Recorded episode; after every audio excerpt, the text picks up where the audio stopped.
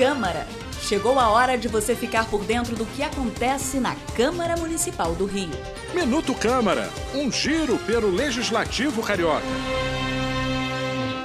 Câmara do Rio promoveu um seminário para debater os desafios da educação inclusiva após a pandemia da Covid-19. Durante a conversa, foram propostas novas diretrizes para superar o preconceito voltado a pessoas com deficiência intelectual, sobretudo as crianças com transtorno do espectro autista no meio escolar.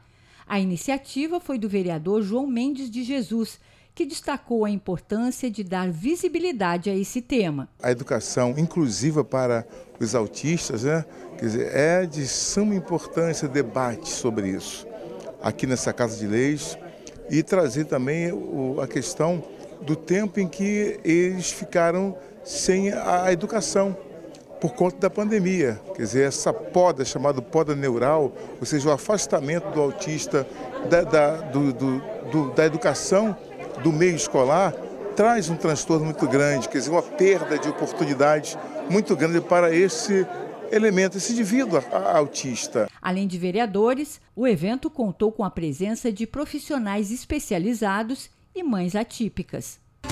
Eu sou Simone Braga e esse foi o Minuto Câmara. Minuto Câmara, um giro pelo Legislativo Carioca.